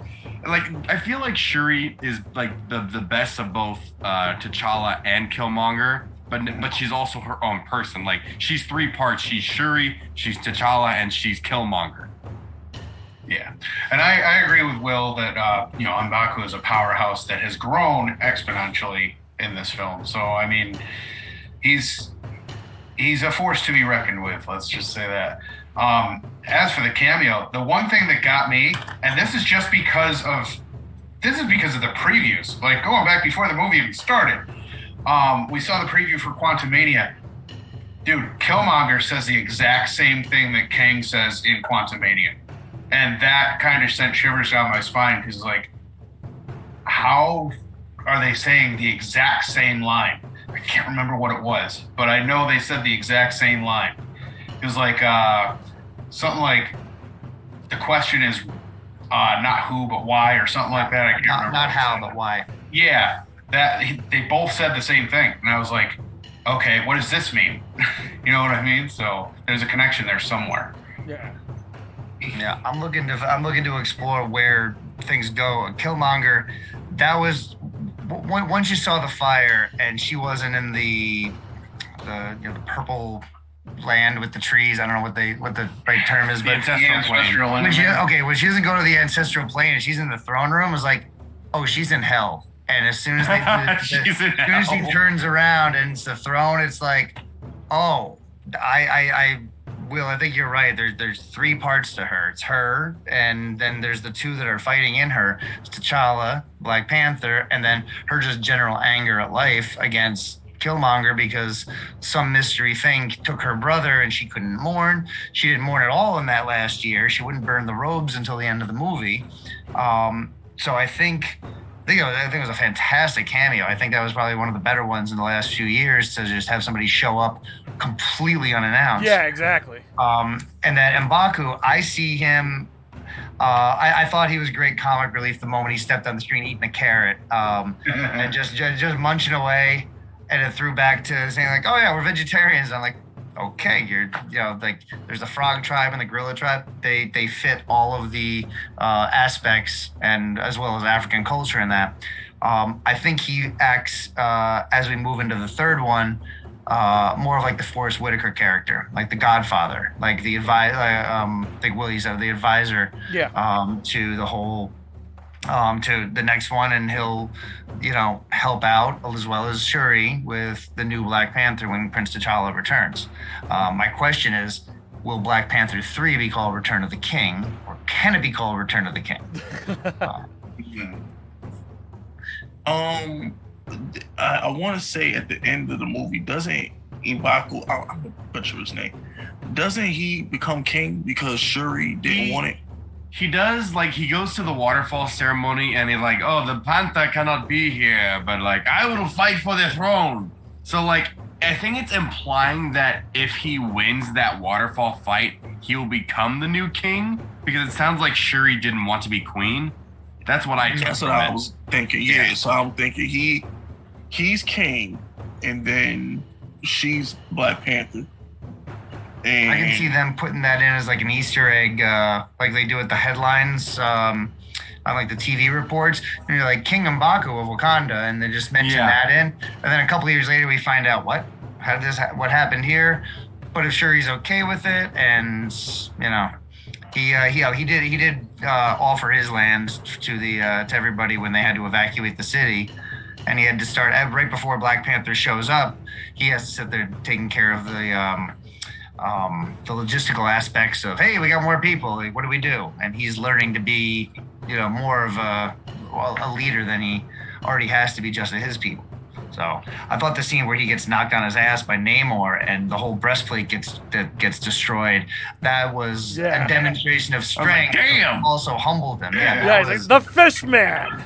yes. I just think that Michael B. Jordan is so such charisma, and seeing Yeah. him on the throne, that that just that made the movie for me. Seeing him on the throne, him giving his speech, because remember, Killmonger was never wrong. Yeah. It it just his approach was just a little is a little too Fisk Vegas esque. You know, of an approach. you know, to, to, to take no prisoners. I'm gonna do this by any means necessary. That's not good politically. You know, so I mean, his approach was a little aggressive, but I don't. I never considered Killmonger to be a villain. I just thought he was an anti-hero more than a villain because mm. he was fighting for the right cause. He just went about it the wrong. Way. It was way. almost like Professor X and Magneto exactly and T'Challa and Killmonger. Yeah, that's how I kind and of Punisher and Daredevil. Yeah. I thought the best thing Netflix ever did was really flesh out the ideology between Cox and um Bernthal. They acted that out beautifully. So I really thought that was Killmonger and T'Challa in the last movie. So seeing him give Shuri those gems, I thought it made sense because Shuri always did side with his ideology more than she sided with T'Challa. And she knew her father was a liar. Like these are things that Shuri knew. So when he was playing it back to her, I was like, yeah, yeah, that's this is good stuff right here. They're not they're not gonna give me some emotional Angela Bassett speech right now. Like this is great. I love it. so you know, I enjoyed her Black Panther when she was angry. I did enjoy it. You know, this movie was great. I don't want anybody to think that the movie's not great. It's a bad superhero movie, but from a film perspective, like if I wasn't a comic book fan and I didn't see the first Black Panther, and you just watch this as a film, it's great. Yeah. The the action scenes with Namor, the um the water balloons that they've been throwing all movie, like it, it was great. I love the I saw- bridge fight. You know. with- Yeah, the one-on-one fight fight at the dope. bridge. Yeah, Come on. that was the best part. was Other, so other than being a Ironheart fucking doing badass. what Ironheart did, I loved that fight. I'm a huge Yeah. listen. I'm a kung fu fan, you know. So to, to see that combat, hand-to-hand com- the weapon combat, that was the tits. I loved it. Yeah, Danai Gurira did a fantastic job Fuck kicking yeah, ass. Yeah, it was the best part of the movie because that was like, I'm like, yeah, that's some real shit right there. And again, props to Ryan Coogler because he knows how to film a fight. Watch Creed if you haven't already. mm-hmm. And Namor, the way they presented him, they presented him like a badass the whole movie. Mm-hmm. They didn't put they they didn't put anybody over. You know what I'm saying? Normally they they use Marvel likes to use their bad guys to put over their good guys. They do that a lot, especially in Iron Man movies. But in this movie, Namor was the guy. He had that presence. He had that that aura of invincibility about him until the end. And I appreciate Ryan Coogler for delivering that because he did it with Killmonger too. Killmonger had that aura of invincibility around him, of course, until the end. And I like that out of my villains. I don't want my villains to be like, you know, like pussy and then like like like freaking Gorr the God Butcher was hiding behind children for a whole freaking movie. Like, stop. you, you you're the killer of gods and you're hiding behind children. Like, what are we doing here? So, you know, shout out to Ryan Coogler for keeping Namor over and not, you know, not killing the character. Excellent. Uh, Pete, you got anything on the Mbaku and uh, and uh, Michael B. Jordan? Or Oh, I already gave you my thoughts on okay, that. sorry, sorry. I'm long night, long long So I think I think uh, I think the last things we're gonna do here is the the end battle and the mid credit scene. Okay, yeah. Let's power through that real because it's getting late. So let's power through. What the through it. hell just happened? Huh? How did it score? Who? What? What's the Oh, score? Oh, okay. Yeah, the Eagles is about to score a touchdown, and all of a sudden it it says Washington scored a touchdown. What the, hold What's on, what's what the score? happened? What's the score? if if this play hold? Oh yeah, that's a fumble. That's a whole fumble. Fisk, Yeah, kill about to me. be What's the 30, score? Washington 30, um, Eagles 21, five minutes to go. Oh, come on, Washington. All right, all right. Okay, so end battle. Uh, honestly, I, I, ugh. I'll say one thing about the end battle. It was a little underwhelming. I didn't really. I thought. I thought the battle on the bridge, better. Like the battle, the the the, the attack on Wakanda was cooler than the end battle, in my opinion. And like, I again, I the, the Iron Heart suit was so off-putting. It took me out of the movie. And one thing that drove me nuts is, hey, the people from Wakanda weren't wearing earplugs. Why didn't the the Atlantean people do that that that that that that, that Siren song. hypnotism and make them like hmm. commit suicide? They could have done that. But whatever. Hmm. Drop. They did it earlier. I'm Why couldn't they do it trying again? to figure out. I'm trying to understand why you go fight the king of the king of the water in the middle of the water. That was stupid. I'm sorry. I said Yeah, that, that in was kind of weird too. Yeah, like you're gonna fight them in the middle of water where they basically have like home advantage. But whatever. I just thought. Eh, if I see one Wakandan boat, well, they they shielded it and then they didn't, and yet still, like they were prepared with the water bombs, but it didn't have, it didn't. It, it was a cool ending, and I was more watching what Namor and Shuri were doing on the side, than rather whatever was happening on the boat because that became secondary to the two of them hashing it out on the beach. That was the that was the ba- final battle to me. Mm. It was whatever was happening on the water. That was your minions on both sides fighting Yeah. it out. Um, and I still didn't understand how that giant bomb went off. And then there's just a big smoking hole in the middle that already seems to exist on this ship. But they're still just going about like, oh yeah, bomb went off. Let's just keep going. And oh, here's more that are coming in. Like it, it didn't en- entirely make sense on that front. I'm going to fast forward to when uh, Shuri and uh, Namor were actually fighting, and you know, I can appreciate the nobleness of you know remembering what your mother said and then you know sparing him and everything. But if you're going to spare him anyway, you could have done that at the beginning of the movie and saved yourself all this trouble and all the people that died throughout the entire fucking thing. You literally could have just said, "Okay, well, I guess we'll team up," and it would have been roll credits. There you go. But Joe, then there'd be no movie. I know. Exactly. yeah, it was, it was just yeah. You're, Joe's exactly right. And uh, honestly, the final battle, like I said, the bridge battle to me was like the best like spectacle for me than the the final battle. But yeah, and as far as the mid credit scene, um. Honestly, we they didn't have to do a mid credit scene. They could have just just just played that part like right at the end of the movie. Just kept Yeah. it going instead of making the mid credit scene, and then maybe do some other tribute in the middle of the credits or something. Would I think would have been more effective. I can but- agree with that. Yeah, Jay I Paul think they Tackett gave it a- actually answered back to you. He said he said uh, the Sirens did do the song for them, but they got taken out. They got hit. Uh, I don't remember. I don't remember that part exactly, but that's what he said. Yeah, He it was in the first. Uh, yeah, yeah. Oh, They- they- yeah, Real quick, one last minor complaint since y'all talking about the final fight. yeah. So, so we just gonna act like Shuri didn't just get stabbed directly. Oh. Yeah, thank yeah. you, So, thank you. Yeah. we're gonna act I like that didn't completely happen, forgot. right? Yeah. And it's like I can understand the suit healing, but her. Yeah, she There's gets a- penetrated Black through Panther the had gut. healing abilities, I guess. I, I know it was Black Wolverine. Yeah, I was now. gonna say it's a Colin member had healing Wolverine. ability. She's not Wolverine. Like they don't have Yeah. Black Panthers don't have healing ability. The suit, yes, but her, no. Like them, no. Like, yeah, that made no sense. I'm glad you brought that up because I completely forgot about that. But 'cause I'm, I'm Yeah. like, I'm like Joe. I'm like, I'm like Joe. Am I missing something? Like she just And, like, and not only did she take it out, right? Not only did she take it out, but then she proceeds to whoop Namor ass afterwards. Yeah. Get the fuck Like out of fucking here, yeah, bro. that was that was stupid. I'm sorry, that took me out of the movie. I I was like, wait a minute. So she got a hold of this stuff and she's about to beat up Namor, who's supposed to be as strong as the Hulk, right?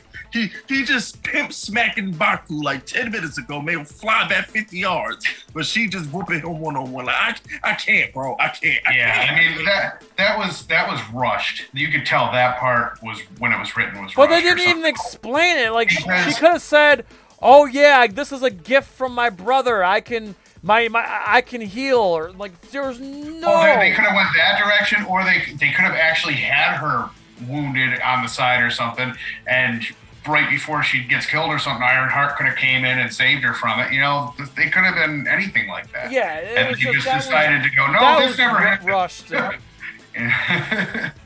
Um, for me, I didn't mind the final battle. I wasn't like, woo, but I wasn't like, this is stupid. I would say, like, for me, a, a choice was I know the design comes is inspired by the comics, but the the Nighthawks that Okoye and the other Dora Milaje member wore, I'm like, those look interesting. yeah. Yeah. They kind of Um, reminded me, they kind of look like uh, Hellboy type stuff. Yeah, kinda. I mean, again, I feel like the, the Shuri Namor fight was again the highlight of the final battle. I thought the the choreography between them was kind of cool. Um, I thought it was nice that she outsmarted him. She like blasted back half his back off, and he's like trying to get back to the water. Thought that was kind of cool. Um, Mid credits, I thought that was touching. I thought that was uh, it's another nice tribute towards Chadwick Boseman having his son continue the legacy. Um, I'll be curious to see what that means for the future for both Wakanda and just for the MCU as a whole. Um, yeah. Yeah, as far as all the suits and stuff, like the, the new suits and Iron Ironheart and everything, I think it's more Marvel kind of Toys. bumping elbows with you and going, "Hey, you remember that Tony Stark inside the helmet look? We got that like three times now." I thought the uh, I thought the mid credit scene hit perfectly. Uh, I thought that they, um, you know, making you wait for it and then leaving you on the beach after she's already burned the robes and she's mourning, and then um, uh, Lupita coming over with this boy, and I I didn't connect the dots until she started to like talk to her and was like, "Yeah, I want to introduce you to somebody." I'm like, "Oh, get the fuck out." Okay, you kept this one. Maybe he's in the scene in that uh, in the the school she's working at. I didn't I didn't think to look then, but when I go and see it again this weekend, I'll I'll, I'll get another look. I, I I thought introducing him was perfect. If he's seven or eight, then he'll be in five years. He'll be a teenager. Um, they she she said what his name was, and I thought it was perfect because it's the this is set in Haiti. She was pronouncing it Haiti, which is the way that Haitians actually would pronounce it. I don't know if Ryan Coogler has a connection to Haiti in that. I know he's from Oakland, but they tied Haiti to uh, it's in the Caribbean, it's in near the Yucatan. It fits perfectly with that, and that's where the woman who knew of uh, the beach. Um, Mm. And I still want to know where that, that final battle beach scene is. That was that was pretty dope. Um, I think the the the kicker for me, uh, it took you know the whole movie. I'm sitting there like, all right, this is good. This is a great film. Not gonna cry at all. No, they name him Toussaint, and that's the name of the guy who freed Haiti in the 1700s, and he was a, a black former slave, and he to give him that name and then say, oh yeah, but my real name is Prince T'Challa. I'm like, oh shit, that is gonna come back in five years. That is gonna be absolutely um, critical because he's going to have to free someone later on. If you, they're giving him that name now, there's got to be some implication for that in the future with leading into Black Panther 3. Maybe Doom takes over Wakanda. Maybe that's something from the comics. Maybe um, Thunderbolts have something, and this is where he gets a little older in Haiti and she returns with him in the third film. Wow. I had a lot to think about most credits for the Educational. second one. Wow. Yeah. Oh, wow, Pete. Wow, Pete, you blew my mind just now. Um, I just, I just want to know if they got this idea from Coming to America too. Just saying. Um, but no, They should have had a Wakanda reference in that movie. I, that was a missed Yeah. opportunity. Exactly. Yeah. They could have just dropped it, like have a rep from Wakanda. I don't. I couldn't tell you much about coming to America too, because I only had to see it once. But yeah, that was the one missed error they had. yeah. Um, Fisk, got anything on the on the, the, the, the, the end credits there or not? Um, I mean, once again, like, uh, my guy Pete just made me feel better about it. That would be great. Doctor Doom takes over Wakanda, then this kid rolls up or freeze, and that'd be great. But at the moment in the theater, I wasn't trying to hear that. All right, they, they just gave me some Shuri Black Panther that was completely non-believable, and I'm upset. But so that that was my feelings in the theater, and as of right now, the kid's like five, six, seven years old. They're gonna roll with Shuri for the time being, so who cares? Unless they're giving me Michael B. Jordan or another T'Challa from another universe in these adventure movies, I don't really care. He has no use for me. I don't care about some children Avenger squad. I don't care. I don't care. What is it, Young Avengers? Yeah, I Young don't Avengers. I don't care. I don't know if you heard me. I don't know if I said it before, but I don't care. I don't. Like they're setting up stuff I don't care about. Okay, Yeah, that's why I'm just like I'm ready for They're going to introduce, five. if they're going to introduce new things and stuff like that, my idea, and this is a really weird crossover, but we have Thor and all the Asgardians and everything, and we have a game that just came out. Bring Kratos in somewhere. Yeah, Hey, shout out to that'd Kratos. I mean, you had in Love and Thunder, you had a god killer. Kratos is a god killer. That could have been supplemented, and the movie could have been something great. exactly. All I don't know Marvel. They always mess the villains up for the most part, so I don't know. Yeah, they get some of them right, but yeah, they do have a villain problem. All right, so let, us wrap this up here because it's getting late. Um, so I want everybody to plug themselves in again. Take as much time as you need to plug yourself in, and then give your closing thoughts and a final rating one through ten. And we'll start with Pete. Uh, go ahead, man. Well, before this, uh, before we started this, I had written down rating. I was like, okay, nine out of ten. I'm gonna drop it down to an eight out of ten. This is still one of my favorite uh, Marvel movies because it introduced one of my favorite uh, anti-hero uh, antagonists. Namor. I've been waiting for him. The fact that Coogler held off on him and said, "I want him as a character." There's a lot of long-term potential with him, and we'll get a lot more of uh, Talokan out of that. Um, I got two predictions. Uh, one, Oscar nomination for Angela Bassett. I think she does Yes. great as as uh, that, that. There were some, you know, not the scene of just before her death, but a couple before. That some that was just powerful acting, and that deserves a nomination at a minimum. Second idea is that uh, again, if Prince T'Challa is seven or eight in five years, and this hinges on it, this movie coming out in five years, um, you have a young teen T'Challa, and he starts to become friends with a young girl uh, by the name of Aurora in Wakanda, and then the final scene of that future Black Panther 3 is Aurora taking her powers and being brought to Xavier School for the Gifted, and that's how X-Men franchise starts, and it starts to come out of there. So I think we long term get that because if she's one of his first pupils, uh, Xavier's pupils, they got to bring it in somehow. And I don't think you just bridge X Men directly. You just have it have it just trail off the end before you, as the trilogy comes to a close. So um, that's that, that that's one. I was holding out for uh, for a, uh, a storm reference somewhere in there. We didn't get it, so I think it's No, they can't use again. any X Men until after 2025. Oh, then that then that's perfect. So Yeah. th- this could fit into the third one.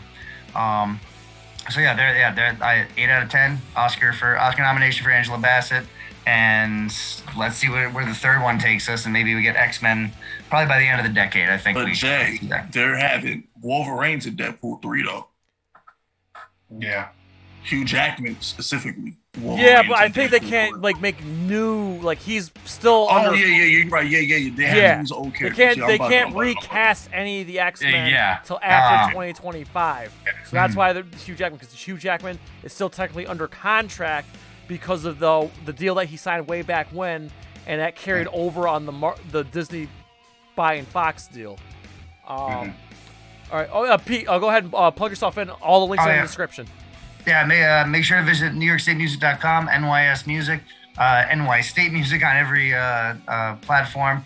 Uh, we cover music all across New York State and beyond. Discover some great new local music um, and bands uh, bands around you and events.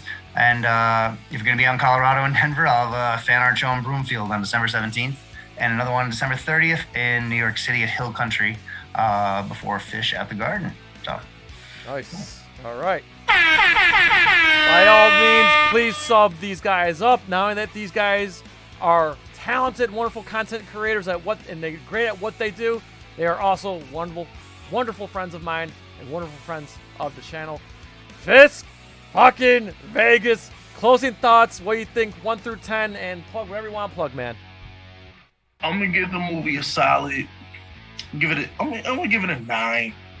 The movie's good. Once you once you get over the fact that this is a horrible comic book film and just look at it for as an action movie, it's great. Like at the end of the day, if I didn't know T'Challa, I mean T'Challa existed, if Chadwick Boseman never existed, and I went into this movie knowing Shuri was the Black Panther, it's a great movie.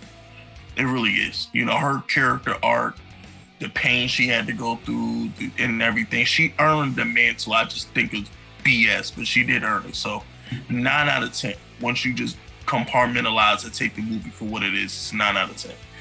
Um, as far as everything else goes, Fisk Vegas Blue, General Fisk Vegas, sub up my channels, Bully Fisk on Twitter. Make sure y'all go ahead, follow me on Twitter. And yeah, Giants are gonna win a Super Bowl. I don't oh, yeah. know what else to tell y'all. Did Washington right. win? Hopefully they're gonna close out. The Eagles caught a 60-yard bomb and fumble after he caught it. Quez oh, Watkins literally caught a 60-yard bomb and fumble.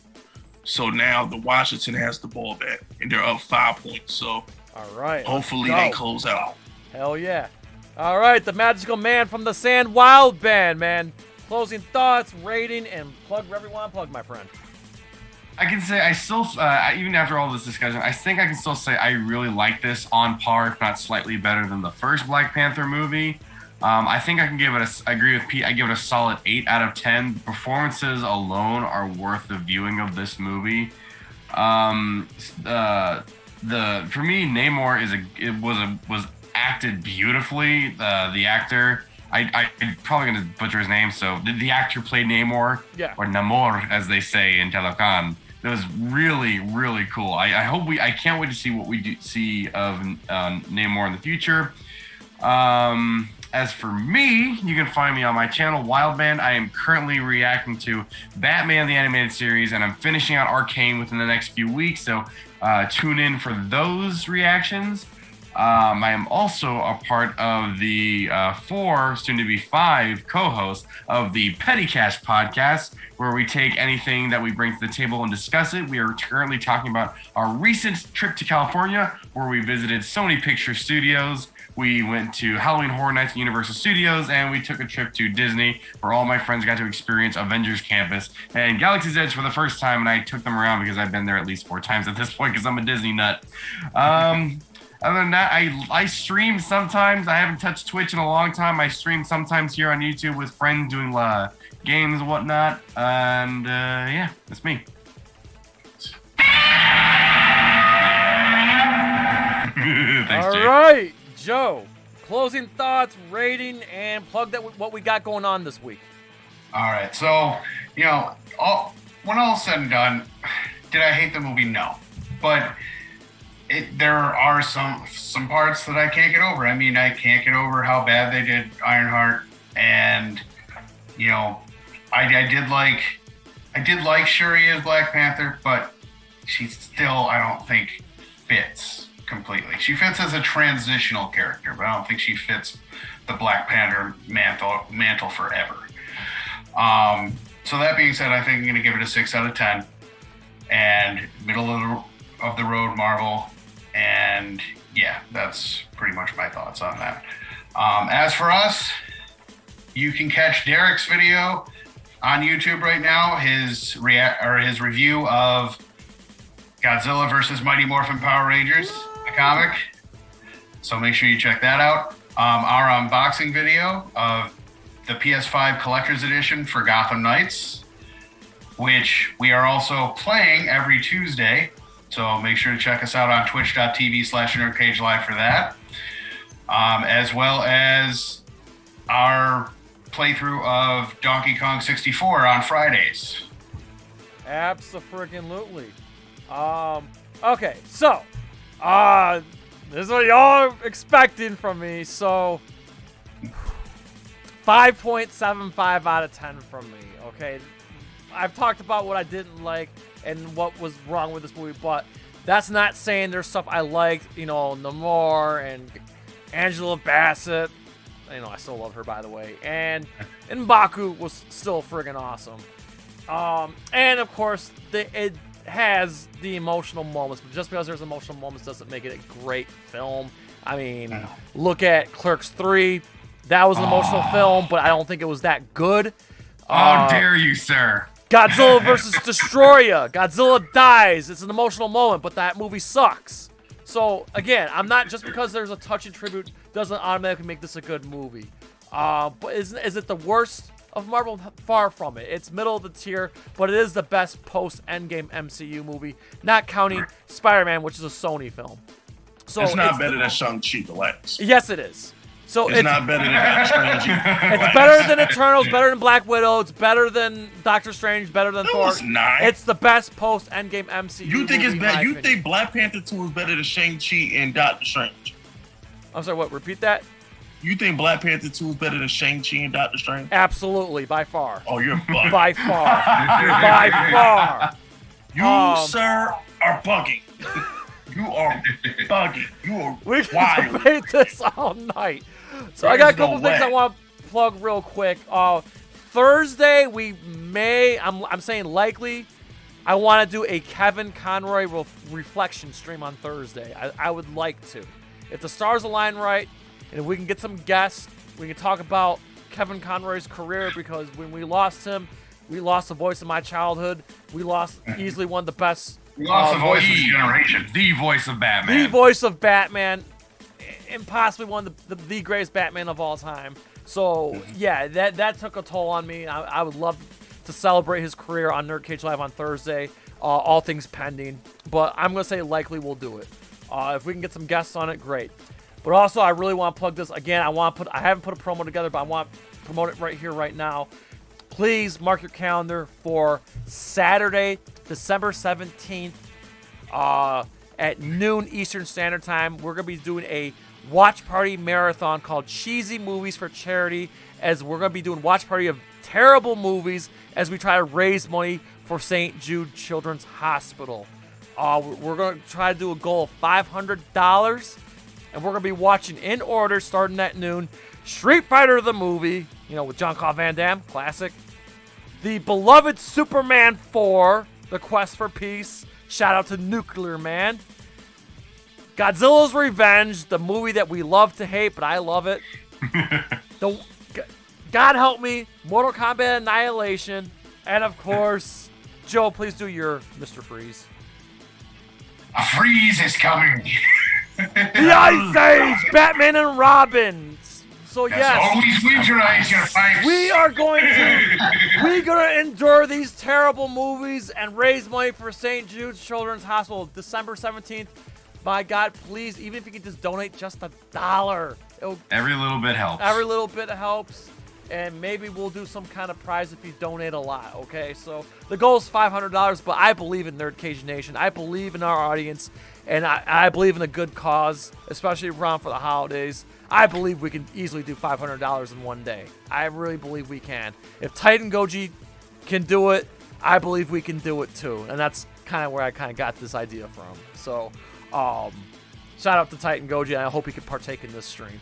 So again, thank you everybody. Again, please sub up.